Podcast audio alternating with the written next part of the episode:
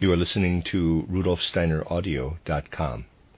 If you are listening to the podcast of this, it is located at rudolfsteiner.podbean.com. Please consider becoming a patron. As well, there are two publishing houses, steinerbooks.org in America and rudolfsteinerpress.com in England, who are the sole publishers of Steiner into English and have given me permission to do these recordings. Please consider patronizing them as well. You are listening to rudolfsteineraudio.com. This is a reading of a collection of lectures by Rudolf Steiner, How the Spiritual World Projects into Physical Existence, The Influence of the Dead, Collected Works, Volume 150. This is Lecture 3, given in Weimar on the 13th of April, 1913. When we consider that here in the physical world we get to know this physical world, we will of course always realize that primarily we live in this world through our physical senses, our intellect. We do, however, also live in this physical world thanks to our inner life. The thoughts that come up in us remain in our memory as the things we remember. We live in this world thanks to our feelings and will impulses. It is perfectly understandable that for someone who has not yet considered spiritual scientific issues more deeply, it must seem quite improbable that there is also supposed to be a way of living that is completely different from that in the physical world. It is clear, after all, that initially human beings know the world only through their thinking, feeling, and willing. But thanks to something we call initiation, there is a very different way of living in the world one that goes beyond the physical world. Basically, it is the same kind of life as when someone goes through the gate of death, entering into the time that lies between death and rebirth. Now, we have to say that in most instances, the human being wishing to form an idea, whilst here in his physical body, of the life between death and rebirth, will inwardly be overcome by a certain fear of the great void. Let us be clear in our minds that this fear is quite natural. Just try and think yourself in a position where you would have walked rather fast and come upon a deep abyss. This would offer you nothing but a dim feeling, a sense that you simply cannot know what might happen the moment you took another step. This feeling can only come when the person has run so fast that he can no longer stop himself. He says to himself, quote, You have to take the next step. The undefined nature of the fear lives in him, and this feeling could only be compared with a feeling which is always there in the soul, but we are not aware of it because our attention is focused on the physical world. This feeling says to us, quote, What will happen to you when you leave everything that you are used to? A person only has to reflect that such a thing may subconsciously live in him. And it does indeed live there, something we may put in words as, quote, You cannot see or hear, for the instruments serving these activities have been taken away, nor are you able to think. We have no clear sense of these feelings, but they are there in the soul. And the human being numbs himself in a way, and so skips over these feelings. As soon as it arises, something else is called to mind, so that the feeling cannot come to conscious awareness. But this is not the right way to prepare ourselves. We will not be able to lift the veil that lies behind death. Let us learn today how this life of ours relates to life after death. We do quite rightly say that we perceive the physical world through the senses. Speaking of the senses, people are really only speaking of those that are of use in the physical world. They can only be used in the physical world because they are bound to the instruments that will be taken from us when we die. People always list only the five senses sight, hearing, smell, taste, and touch. None of these will serve when we have left the physical body behind. To make the transition, we must include all human senses. People go wrong in the way they list the senses because they forget to include themselves. They are part of the physical world themselves and would not be able to perceive themselves in this world unless they had the senses for doing so. To begin with, it is only a small number of senses by which they perceive themselves the sense of balance, the sense of movement, and the sense of life. These are just as important as the other outer senses. What is the sense of life? You can get an idea of this if you consider the difference between hunger and satiety.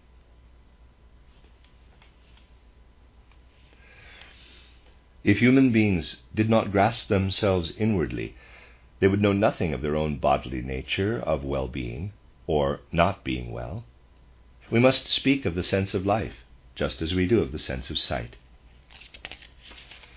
But there is also another sense we must consider. It would be quite impossible for human beings to be aware of themselves if they were not aware of the activity in muscles and sinews. This is perception of inner mobility. It is a little obscured for us because we see ourselves with our physical eyes in the physical world. We get the right feeling of that inner perception when we move in the dark. Perception of the breathing process, for instance, will then be more easily clear to us. The sense of balance, as we call it, is something we really need. When children learn to walk and stand, you can see how they gradually feel their way into this sense. We have to get used to getting a sense of walking erect. This sense even has an organ consisting of the three semicircular canals in the ear. They are at right angles to one another. People fall over when these are damaged, and the absence of a sense of balance means that the individual's inner sense of orientation has been damaged. Moving on, we find yet other senses that can give us a kind of self perception, but it is getting more difficult. Here we must start with something that points to a state of consciousness which is no longer quite normal. It occurs in some dreams. The following dream may come to conscious awareness. Someone is seething with anger. The choir master has come. The dream goes into every detail and may turn into a long story. Then it changes. There's the noise of passing vehicles. The firefighters are passing. Outwardly, nothing happened but the shout, Fire! The word does sound similar to choir, and that sound evokes in the soul the transition from the actually heard fire, which in turn gives rise to the sum of vexing ideas in the dream. The dream moves at a terrific pace.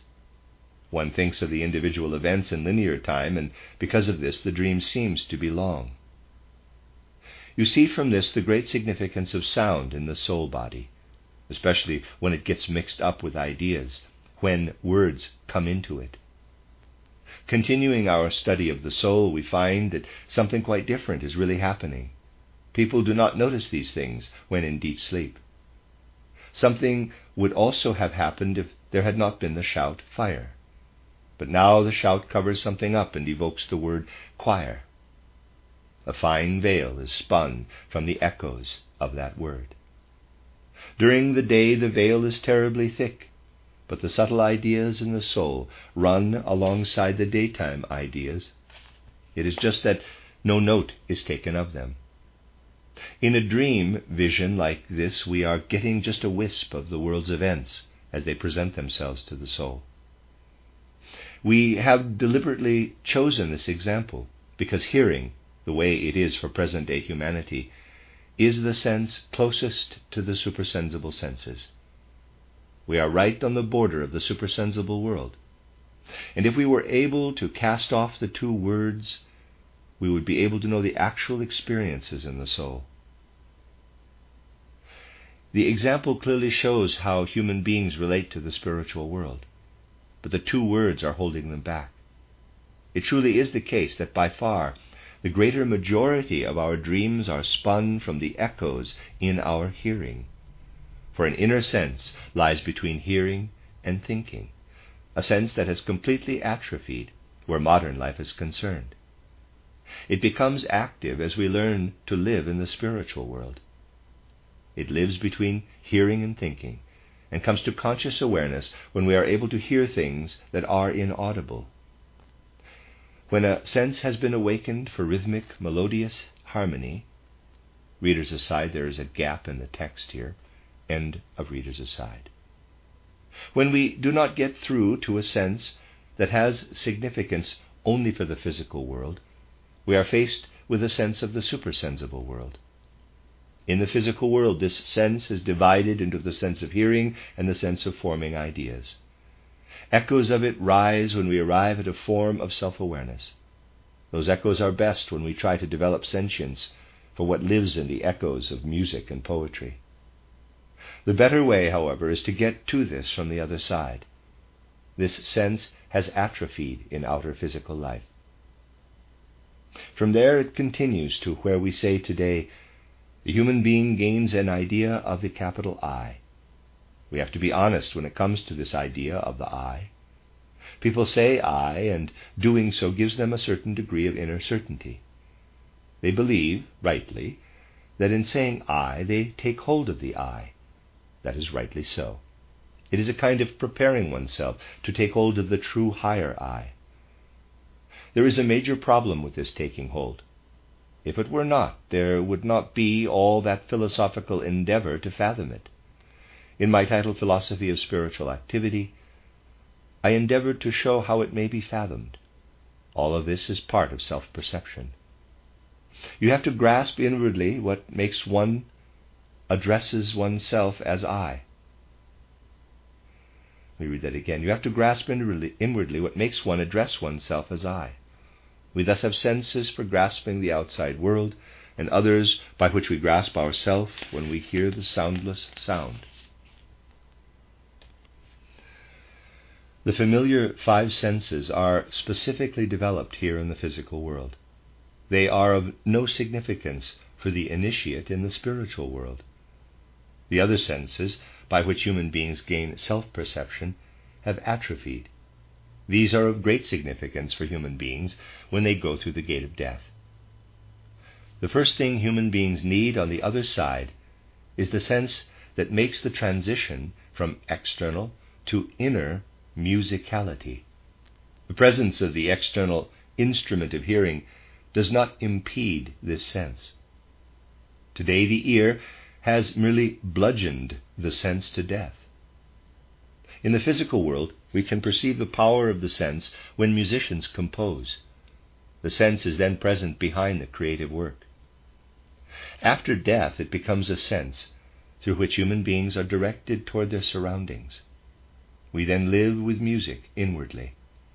After death, the sense becomes an outer sense, and for a time after death, we perceive what passes through the world, for the world is filled with rhythmic musical harmonies. Someone who did not perceive this rhythmic musical harmony would be like someone in the physical world who cannot perceive the inorganic. In my book titled Theosophy, you will find under the description of Devachan how life on the other side consists in the spreading of musical rhythmic harmonies. In fact, the in front and the at the back connect with the above and below. Whereas, let me read that again. In fact, the in front and the at the back connect with the above and below, whereas we merely know, thanks to our senses, sense of balance, that we are upright as we walk. We then perceive the spirits that are above and below to right and left. The inner senses, which are now atrophied, thus spread out and convey the world of the spirit to us. Then the sense of balance changes into the sense of harmony and rhythm. Then the sense of movement connects. When we are free of all muscles and sinews, the sense which otherwise is concentrated by the body will spread out, and we arrive at the possibility of being everywhere in the universe the way we are now in our own body, thanks to the sense of movement. In the spiritual world, the outside world is like the way in which a muscular movement happens in the physical world. When a hand is put out to a child, the child understands this and copies the movement. The sense of movement awakens in the inward experience of the copied movement. As time goes on, one is thoroughly cured of some theories that persistently have the problem of saying, quote, we do live within us, but there is no blood circulation in the supersensible world. the inner sense of movement will be particularly important when we have died. The sense of life grows important for us, unless it can be applied in an unpleasant way, because we won't have headaches anymore, nor feel hungry. The senses which are atrophied here will be very much stimulated when we go through the gate of death. We are unable to perceive our own bodily nature with our own bodily nature. The eye cannot see itself, and the brain cannot examine itself. An organ which perceives something therefore cannot be one that perceives itself. The sense of life, as we called it, needs to be separated out from our bodily nature, and thus comes close to the soul principle.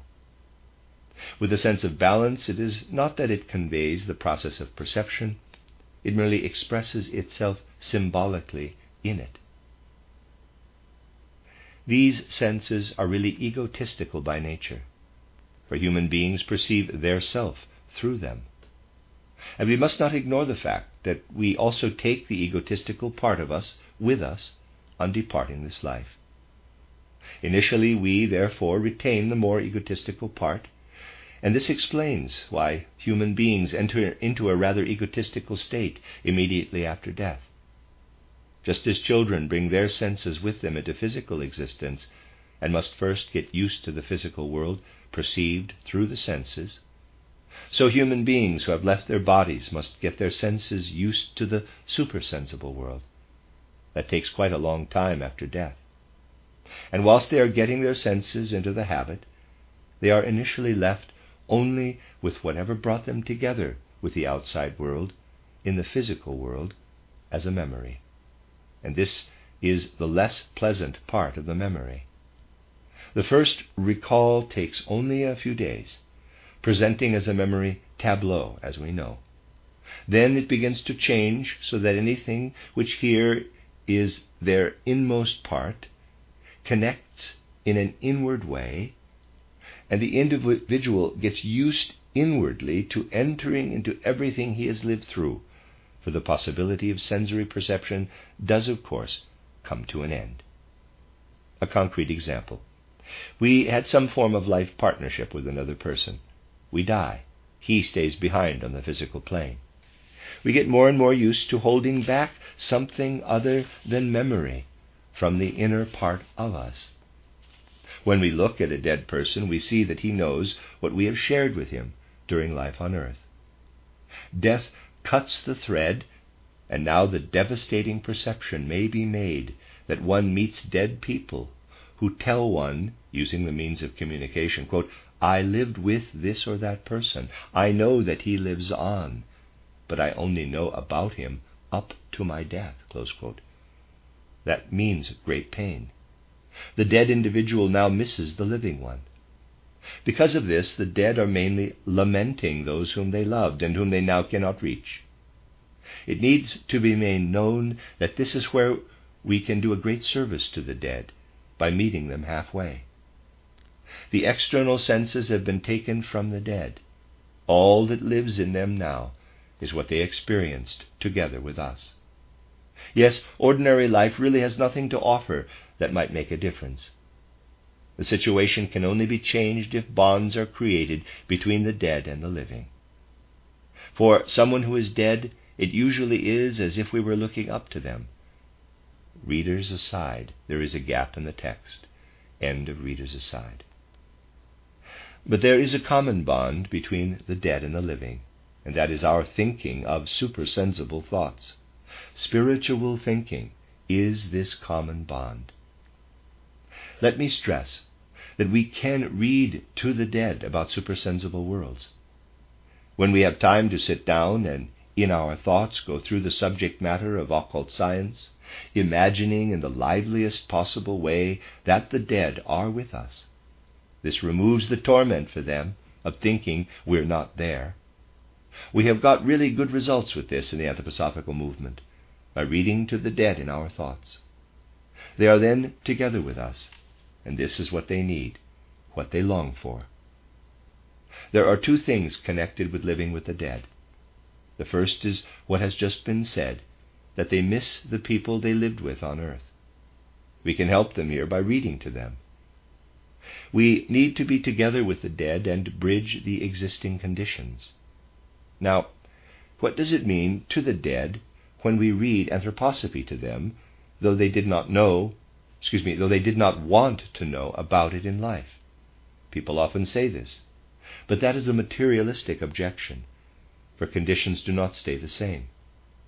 It may be the case, for instance, that there are two brothers. One is inclined toward spiritual science, but the other gets more and more angry about it. He talks himself into an ever greater rage. But he is only doing this because he wants to blank out his inner longing for spiritual science. You cannot easily get through to him in life, and it is not a good thing to agitate in favor of anthroposophy. In death, the things people have longed for most will be the most evident, will be most evident. And we can do the best possible thing for these very souls if we read to them. Someone who has been interested in anthroposophy in this life will, of course, continue to be interested in it on the other side. This is the one thing. The other thing we have to consider, especially at the present time, is that when we enter into the supersensible world every day in our sleep, we are in the same world as the dead. We just don't know about it any more after waking up. How do most people go to sleep? We may say that when they have crossed the threshold to sleep, not much of what they have taken with them is spiritual. People who have taken alcoholic drinks to help them sleep will not bring much with them that is spiritual. But there are many nuances to this. We often hear, quote, Well, what is the good of learning spiritual science when one will still not be able to look into the spiritual worlds? Well, you need only give enough attention to it, and you will also take some of it with you into sleep. Think of a sleeping city, sleeping people, their souls free of the body.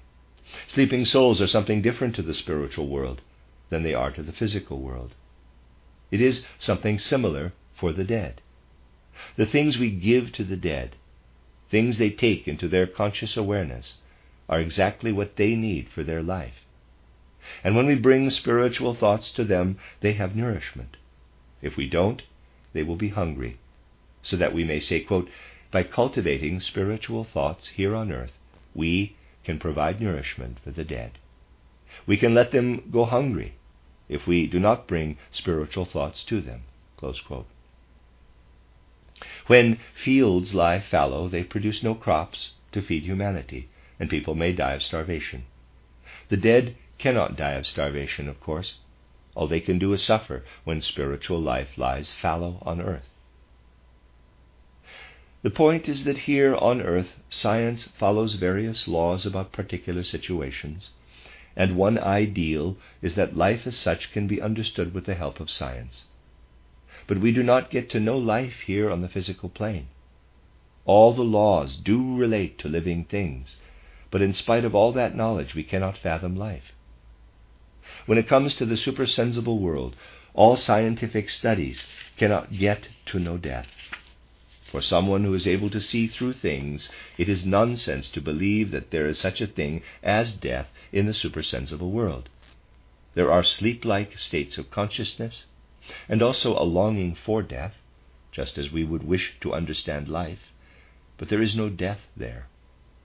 We should not think that we might perish in the spiritual world, and we also cannot die there. Nor can we destroy our conscious awareness there, something which corresponds to dying in this world here. But one can grow isolated in the spiritual world. It is a matter of not being able to perceive the physical world perceived through the senses. One knows only of oneself and nothing of others.